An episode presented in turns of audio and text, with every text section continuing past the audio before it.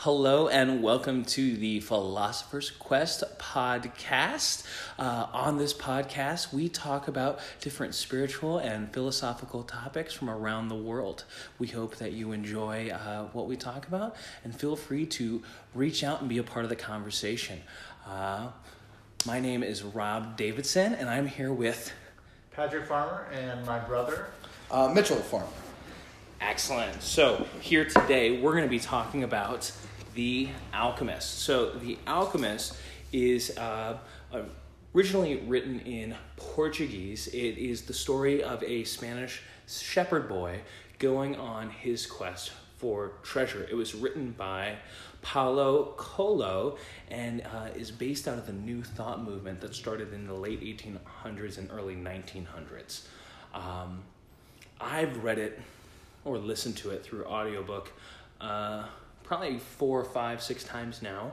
Uh, Patrick, are you two or three times? I think three at this point. Three at this point, and then you've just. I've read- I've done one and a half. Um, one time I listened to it through work, and then the other uh, while driving to Springfield. But uh, when I went back, I didn't finish it, so I'm still in the middle of it again. Wonderful. So, so yeah, so we sort of have the advanced, intermediate, and beginners all here to help you walk walk through it with us.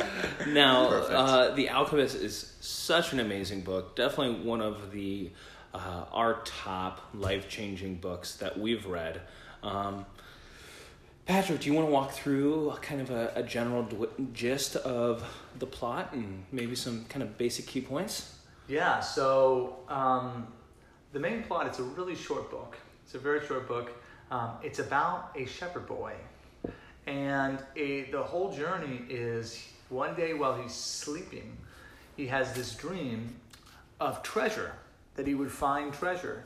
Uh, and he wakes up with these sheep and he just cannot get it off his mind. Um, and so then the rest of the book is him kind of going on this long journey to find his treasure. And along the way, he learns all of these wisdoms, um, and they're kind of hidden in, within the story, the narrative of the book.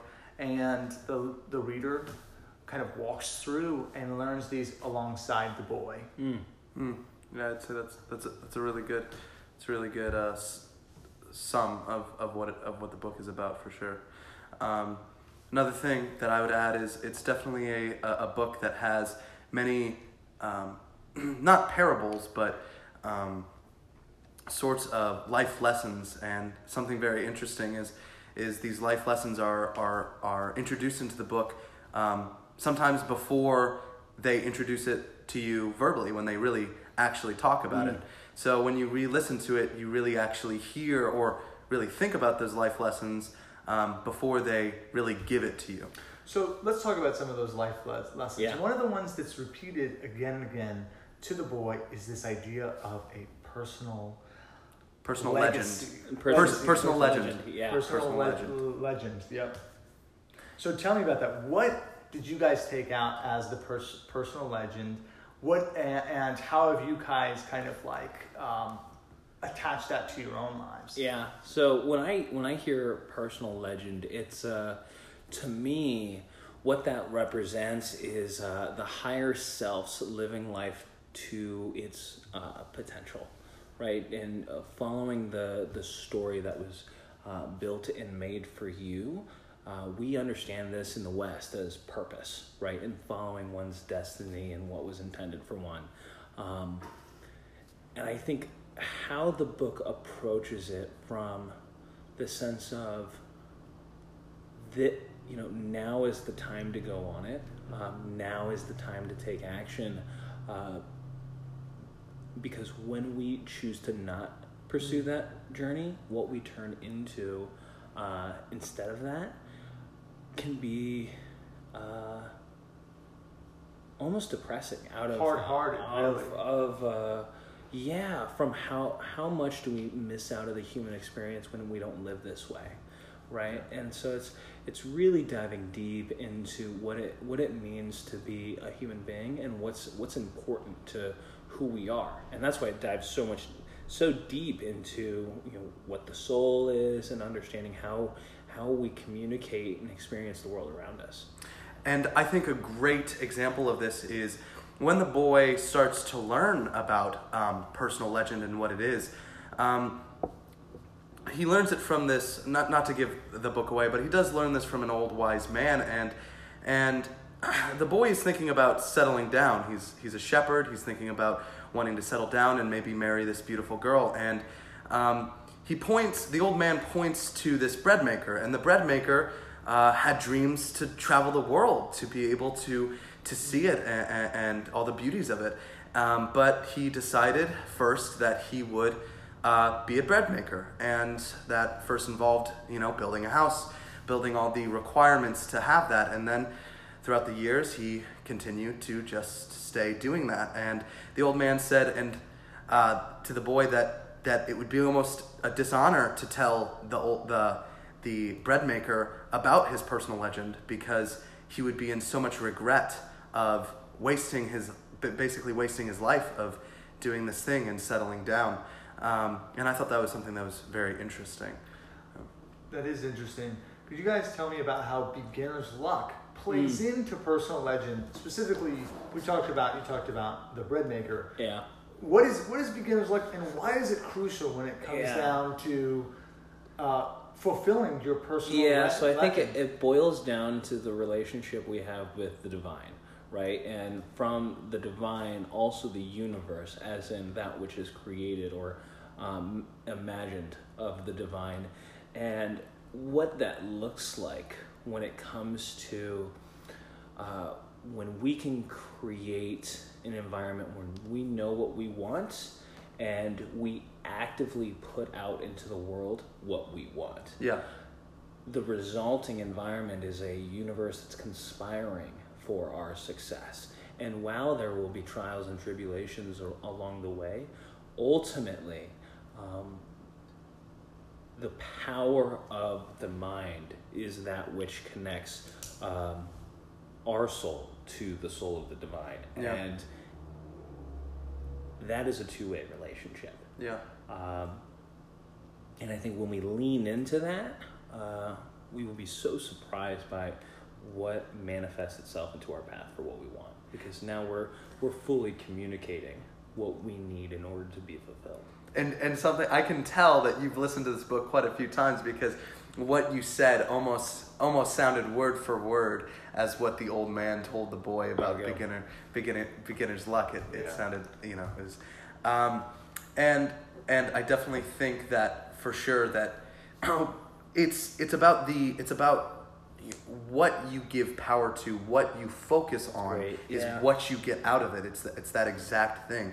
It's what you put your energy to, Mm-hmm. um, and and and that's and I think that's because when I when I read it, it almost sounded um, as as if it was like the universe um, was giving this to you without you doing anything. But when you said it, it was you you kind of kind of giving it that same thought, but the universe is almost you putting it into in, in, Mm. into thought, and you being a part of the universe, I guess. Yeah, so this is where I would kind of boil things down to that the alchemical principle of the all is one and the one is all, and understanding that you know our ideal is in a uh, cohabitively uh, existing with the universe. Yeah. Both of us living in synergy, adding value to one and one adding value to the other. Yeah. To add on to that, think about it this way: who you are is in a, in a large part a factor of your environment, mm-hmm. Yes. but your environment is also a large factor of who you are. Mm-hmm. Therefore, the all is in one, and the one is in all. Yeah. that- so, so that's kind of what he's talking about. I, I kind of want to go. First, I want to touch two things. First of all, what you're talking about, Mitchell, is is how thought creates reality is manifestation. Hmm. That we our ability to think ultimately informs not only how we perceive the world, how we interact with it, but what the world becomes, um, which is a universal truth.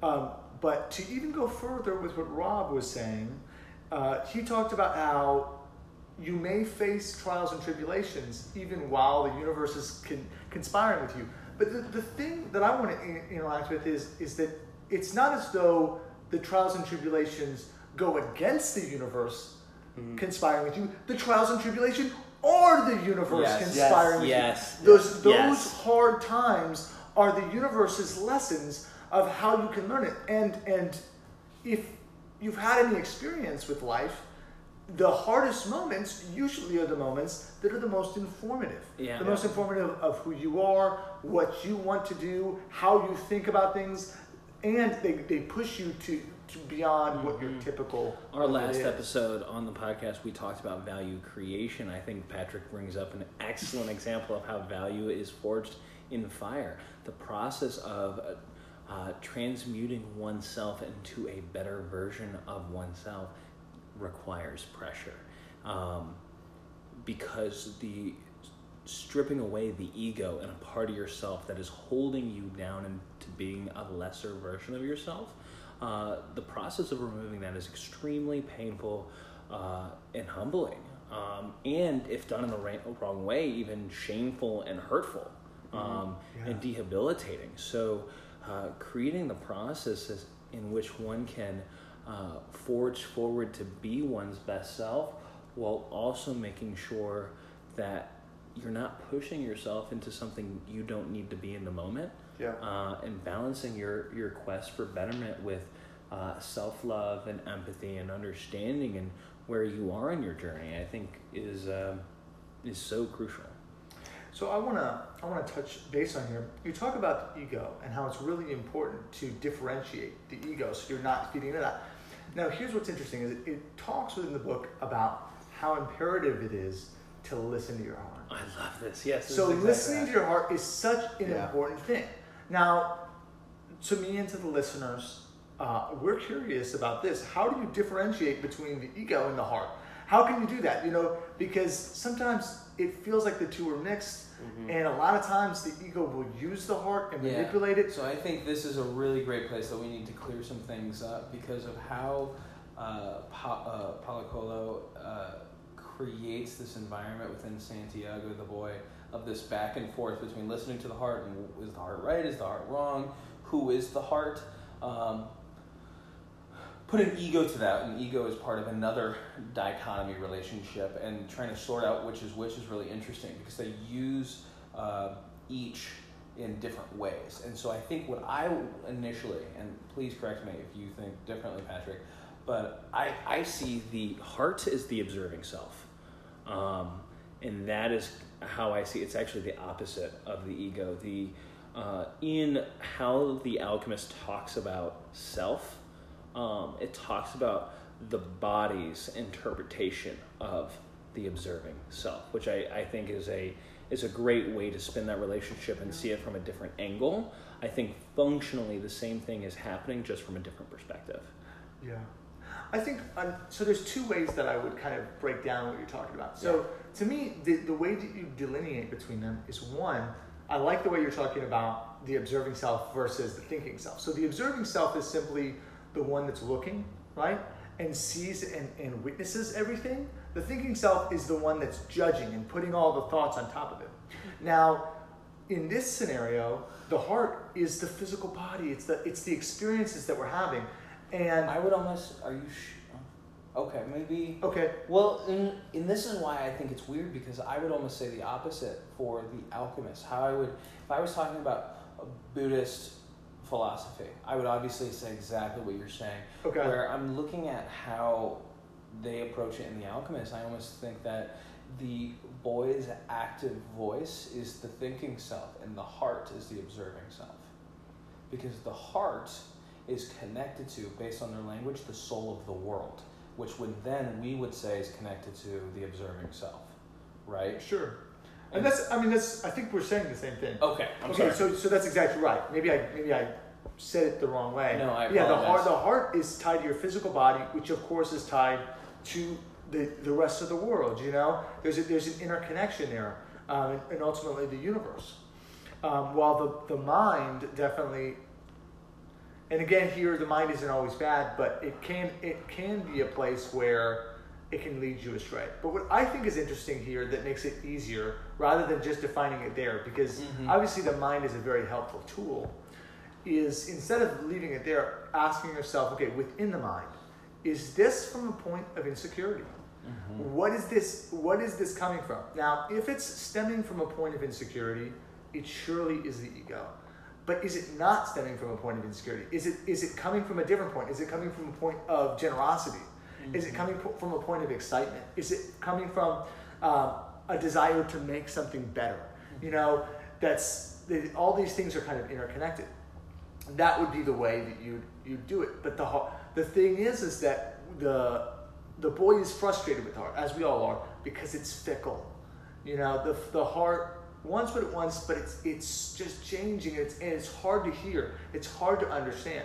So my question is is within your own lives, you're listening to your heart. You're listening to your heart's desire. How do you get to that point to where you listen to it in a way that's like where you're actively listening to it? You're not you're not in a place where you're you're kind of ignoring it because it's it's steering you in different directions. And how do you go along with the heart without just being inconsistent and just and completely and like being a flake and not doing things? You know, because sometimes uh, you know maybe desires are desires can change from one time to Yeah. another. You know, So, how do you do that? I, I would really lean into objective based thinking.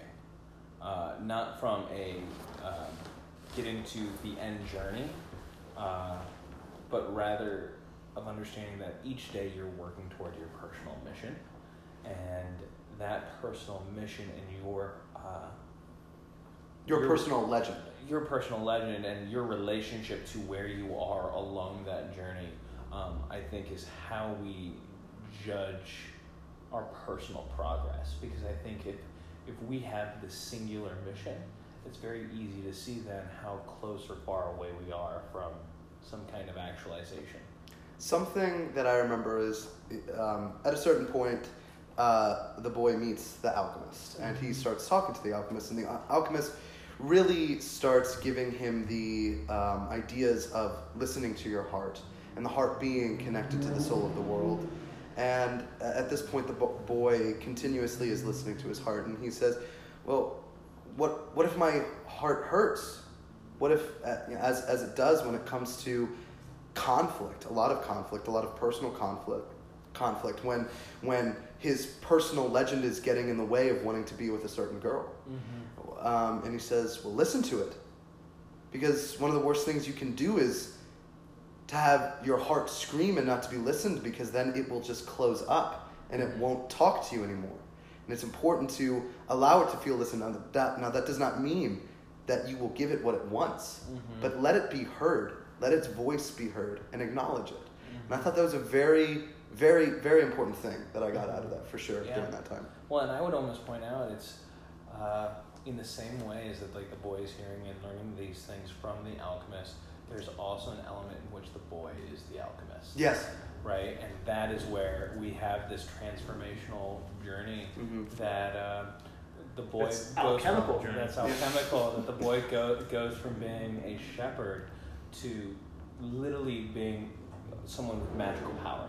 Right, and how that happens is uh, is etched into his personal. Yeah, and I, and I want to talk about this. There's to me, there's a real transition. There's a real point at which he goes from being literally a, sh- a shepherd to an to on his quest for alchemy, and that point is not only when he sells his sheep. He sells his sheep.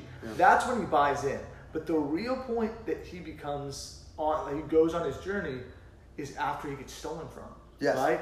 So right after he gets stolen from, uh, he he realizes this, and this is exactly what Mitchell was talking about. He goes back to this and he says, he realizes you have to choose between seeing yourself as a victim of a thief or as a boy on quest for his treasure. And that is such an interesting thing. It's Yeah. like that is so paramount. That's the beginning. That is the true beginning of the journey. It's like we're all on that journey, and how much of, of, of our lives is playing the victim. You know, Yeah. instead of realizing, no, we're not victims, we're on quest for our journey, and this is just one moment in in the, this, the huge narrative that's going to bring us to that point. You know, but it's easy to play the victim, and I think it's I think it's a really natural thing. But I think know? that's that's what the book does so well is it takes it shows you a tra- the transformative nature of archetypes and how someone who would have been seen as a victim throughout the entire book becomes someone of im- immense power and personal fulfillment through just leaning into what makes them them. right? And leaning into what they know to be true, the soul of the world, and uh, their own journey in it. and what they and there's a choice of thought. That's what you see all again and again. Yeah. The boy has two diverging points. Yeah. Where he can choose to see things the normal way, or he can choose to see things the alchemical way.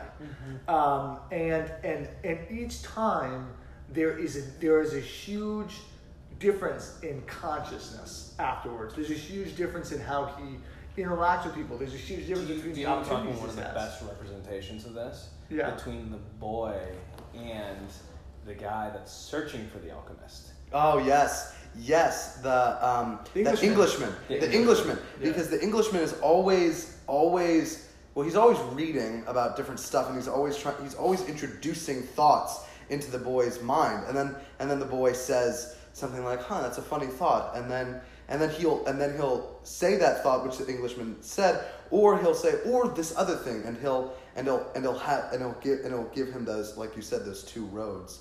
Um, s- yeah. And it's so fascinating that despite being so um, Well, right. overt about his uh, supposed personal legend, the Englishman, um, we see him being compared to the boy, who we know is on their personal legend, and how the boy uh, inter- uh, interprets new information. So about what the they both talk about when they're talking about alchemy together, depending on what's going on with the caravan, depending on what's going on with where they are at the oasis, you can see the comparison of someone who is approaching it from a station of intellect and Yeah. someone who is approaching it from a statement of faith Mhm. and belief and intuition and their soul. It's a completely different environment. The Englishman either knows that it is true or knows that it isn't. I, I, I saw Yeah. in sometimes, and that and that the boy was well. How do I know what is and what isn't? I know,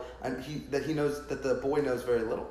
See, to me, I think the distinction really lies in the fact that to the Englishman, it is information to be understood, and to the boy, it is a practice to be practiced, mm-hmm. right? And so to the boy, no amount of information, information is useless if it is not applicable, mm-hmm. right? If it if it isn't directly applicable in some way, Well, it's applicable to the self within one's own transmutation of self. exactly. So yeah. that's the issue is that the out the Englishman is looking for being actually able to transform lead into gold, and the boy is every day actively performing alchemy on himself. That's a good way of saying it. And that's the goal. That's the ultimate goal is to perform alchemy. That's Yeah. what all of us, our ultimate goal is to begin to perform alchemy on ourselves. Now, within that goal, I want to talk to you about the art of seeing and interpreting omens. Mm-hmm. Seeing Oh, and interpreting omens. So, let me ask you this. Um, so the boy sees within the book all these all these different things. Maybe it's I, when he's in the desert and he sees all the different birds Yep. flying around, and he knows that somehow he has an interpretation that there's Armies are the armies Yeah. are going to attack, and he has the guts to go do that. Yes. You know, so within our own lives, what are the omens that we see?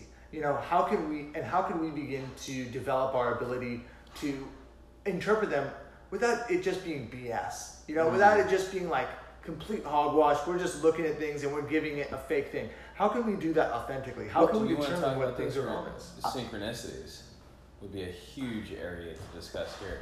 What were you going to say? I was going to say that the omens, um, what you said, gut reaction, that's possibly what the omen is. Is that the omen is what is your when you see this, what is like what is your natural inclination of it? When you um, because his natural inclination when he saw the birds was there's war coming. So it could be even that instead of this this idea of of of seeing an omen and knowing exactly what it means. You know what I mean? yeah. But what were you going to say? No, uh, I, I think you were you were spot on. Uh, we were me and Patrick have talked a lot about synchronicities and synchronicities being a uh, a resonance of similar or likewise events that repeat within an experience instance. Where you have, uh, for instance, let's say that. Uh, you, you were focusing on a topic of uh, uh, you were in the process of decide, making a decision that uh, means uh, is very significant to your life, and all of a sudden you start seeing this repeating pattern Yeah. of uh, something else from your life that you you take comfort from, and so now you have this constantly repeated vibration of hey here is one event. Oh here it is again. Here it is again. And how that'll look in real life is all of a sudden you'll have conversations or you'll just see oh i was just talking about that with someone but you'll see that like three four five times. And it's, traditionally it's thought that uh, the more interactions you have the greater in scale the synchronicity.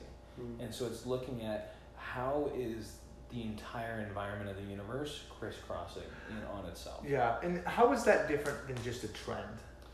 Well, I would say this is where we get into the soul of the world Sure. of being able to perceive into something and intuitively, like you're saying, Mitchell, intuitively know what's being communicated to you. Sure. Well, another thing that when you were talking about that was the fact that is it also because you are constantly thinking about a certain thing that Yeah. then when something arises, it, it arises quote unquote more because either more than likely subconsciously the topic keeps on coming up even though it may because the the, the idea of the this you know the soul of the world seems more um, theoretical than you know real to me. So when I think of it, I, I don't see it, the actual universe really conspire, uh, uh, conspiring to, to, to give you the, the decision, but it's that because you are putting the thought into it, the uh, these things are constantly arising because of it, because you're more aware of it, perhaps. Yeah, and maybe so. I'm going to go a little bit with what you were saying, as far as I can tell, is that oftentimes when we see reoccurring things, it's because our mind is linked onto it. Yeah. And so what maybe he's saying is is that the trend of these continual things, the synchronicity, shows that the mind is linked in. It mm-hmm. it, it is chosen, and that the the whole thing at this point isn't of you making a choice is almost illusory. The the choice has almost been made for you. Yeah, so you're reflecting in on yourself. Yeah, what's I'm like, and by you, I mean a deeper self. The Yeah. deeper self has already, the higher self has already made the decision, and then the lower self can then make, then can then actualize that. Mhm. Correct? Is that sort of what you were getting Yeah, that's at? exactly what I was talking about. Yeah. So it is it is a very very good question. Okay, let me ask you this. Um, so this is just a personal question. Where in your own lives have you had to be like the boy and sell the sheep? Where have you sold your sheep to be able to perform and to become an alchemist? And where do you feel like in the future you might have to sell your sheep in order to uh, in order to become an alchemist and what's holding you back? Well,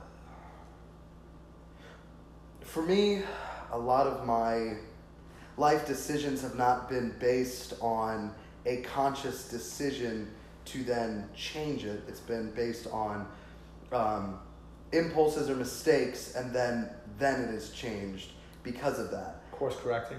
Yes, reactive. yes. Yeah, Um, reactive, yeah.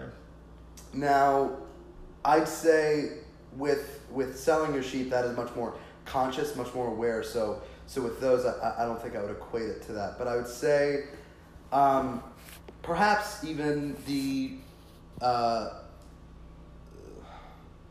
not sure. I'm not. I, I really. I really. Right now, I couldn't say because because I'm so. I am so connected with the fact that it it it really has to be in my mind the the conscious decision to move forward to to not because with me it, it, it was mistakes which then put me on another path now with i didn't really have a choice to get put on that path after i'd made the mistake now it could have been i was selling my sheep by making that mistake but i feel uh, selling your sheep is much more being aware and wanting to go to that to that next thing it.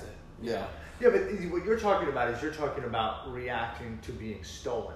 So once the once your money is stolen, that's Yeah. what you're saying. Yeah. So if you if you if it's about being reactive, then how are you responding to that? Are you are you responding like the boy, where you realize, okay, this is this is my chance to start my journey, you know, or are you like many others viewing it as your own victimhood, something to, to bemoan about? Well, of course, in in this instance, I was for sure um, moaning about it for it, it. I was in much turmoil for the beginning, but as as life went on, um, I started to see the many blessings because it took me out of an environment which I wasn't really felt accepted or or really thrived in um, per se. So I think that it again it was much more. Of, I think now now I see things as much more of an opportunity. Um, I didn't have the amount of credits to live in the fraternity house um, this this year uh, for this semester at least, and the whole time I, w- I was upset. Not even by the fact that I couldn't live there, but just because um, of my mistakes for not uh, taking care of it sooner and, and realizing that. But um, when I went into it, I was very much like, you know what? We'll see. We'll see how this goes. It's not bad. It's not good. And uh, so far, um, it has been good. It's been I've been able to um, live in a in a dorm room by myself, and the people in the, the fraternity has COVID right now. There are people who've who've tested COVID after, for the past uh, three weeks, um, and and that was definitely something that I remember being conscious about. Even though I was still anxious about it and upset, I I went into it thinking that it wasn't all bad.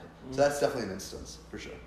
I, I really see in my own life uh, sheep selling moments, uh, ticket b- uh, buying moments, uh, gypsy moments. I, I think I've, I've experienced a lot of these, and a lot of times um, feels like pushing through something despite everyone telling you to do the opposite. And just knowing in your gut what, what you're doing is the right thing, and that everything else doesn't really matter and just uh, my uh, transcendence is entirely based on the relationship I have with myself and the divine. There's nothing else impacting that, and uh, you know it definitely gets you to the point where so much that you thought was of yourself. You know, this boy being a shepherd thought his sheep was part of his identity, and he had to strip away from that and uh, lose that part of his identity in order to actually resonate further with who he truly was. And I think that most of the most pivotal uh, parts of the alchemist's journey or Santiago's journey all reflecting on that. It's interesting because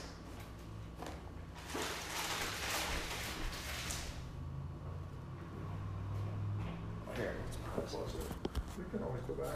Yeah. Sorry, we're in the middle of a podcast. So what I find interesting about that is that the boy was a shepherd, and he still was. Even after he let go of the sheep, the, one of the refrains that he had, which I think is so useful in my life, I just want to repeat my, this to myself all the time, is I know shepherding. I know it. I know how to do it. You know, I can leave it now and come back to it later. Mm-hmm. It's not going to change. It'll be here for me. You know, there's there's no risk in doing it. You know, I'm going to learn how to do this other thing. Yeah. You know, and if it doesn't work out, then the worst comes to worst. I come back and do the exact same thing. Yeah. I build myself up to where I'm at. I know I can do that. Um, and so even as he goes through alchemy, he goes through alchemy Yeah, so as a as a shepherd. As a shepherd, Even though he's he not- he through doesn't have- alchemy yeah. at, as a crystal shop assistant. He goes and performs alchemy as a caravan accompanying With a each caravan thing, yeah. with being a uh, wasn't an, advi- an advisor to the king of Yeah. the oasis or the, the chief of the, the oasis. the chieftain. Yeah, and then being a merchant, and then you know, so all of these things he found solace in, even to the point where he was being compared to the journey of the alchemist himself, right? And being able to even in the desert find food, you know, and so it's like he was able to uh, transcend each stepping stone of his life while moving further and further toward who he really was. Yeah. And at the same time, it's not like he rejects it. It's still a part of him. Being a shepherd is still a fundamental piece of who he is as an alchemist. But I think he also had to let go of them as attachments. Yes, yes, but the way in which he interprets reality is is in a, a large part due to the the, the truths that he um, Yeah. d- discovered so he while was he able was. to uh, maintain a relationship with Fatima despite being on the opposite side of the Mediterranean, right? And that I think is is a great representation of um, being separated from the attachment while also having a connection of being within the all. which is a great lesson. Yes. You know, it's it's the two it's the two of, of of having you know the connection with it while still not um, being you know so tied in Mm-hmm. that you that you can't be without it. Exactly. You know, which is it is a hard balance. Well, and the the alchemist even tells this to Santiago of what his life would look like if he held on to an attachment uh, Yeah. to Fatima, of like Yep. how it would his entire life would be good, but then it would stop, and, And how if he didn't do So, and something and something that he said was, uh, he said, but you will al- even if even if your life is you know a blessing and and and, and you have you are you are you have all these things, you will always have that thought in your mind. If I what if I didn't go for the for my and treasure? that becomes a poison to the rest of your life. Yeah, it becomes a poison. That's exactly what he said. Yes. Yeah.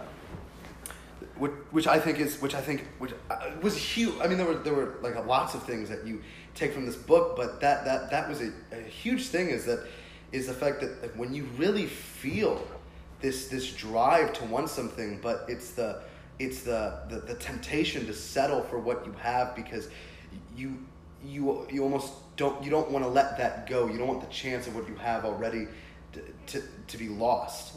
Um, even though you know deep down that you will re- regret it. Yeah, it's it's the monkey holding onto a banana in the trap. It's Uh, the same, you know. yeah. It's just like Yeah, if a good it lets go, it will eat so many more bananas than if it holds on. We've done a lot talking about this. We're almost at kind of that time that we Yeah, march. What are yeah. what are some you know big final thoughts that Okay, our, so our listeners can take away what I- why this is a great book? What, what I want to say is is that one of the things that Melchizedek said Mm. with within within the book, um, and this is at the very at, at the very beginning of the book when he's when the boy is just starting out on his journey, he meets this king and he's disguised, right?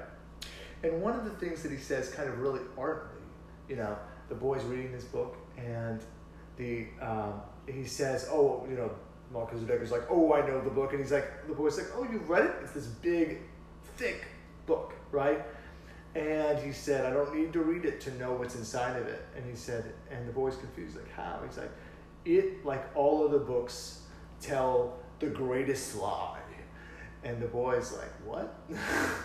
What's the greatest lie? And it's that at a certain point in our lives, we lose control of what's happening to us, and our lives become controlled by fate. So, that I think is a great place to really kind of wind down is, is that we got to ask ourselves is as we're living our lives Mm-hmm. and as we're going through the stories that we're going through would melchizedek look at us and say this is a person who's who's living under the greatest lie do you are you living in a way where you're thinking that what's that what's happening to you you don't have control over? That it's just you're just one mechanism you know and it may not be that that sound that dramatic but anytime where you don't take responsibility full responsibility for what's going on in your life for the events for your own feelings all these things then you're falling into the world's greatest lie. So what i want to tell you is what i want to tell all of us especially myself is to take personal responsibility.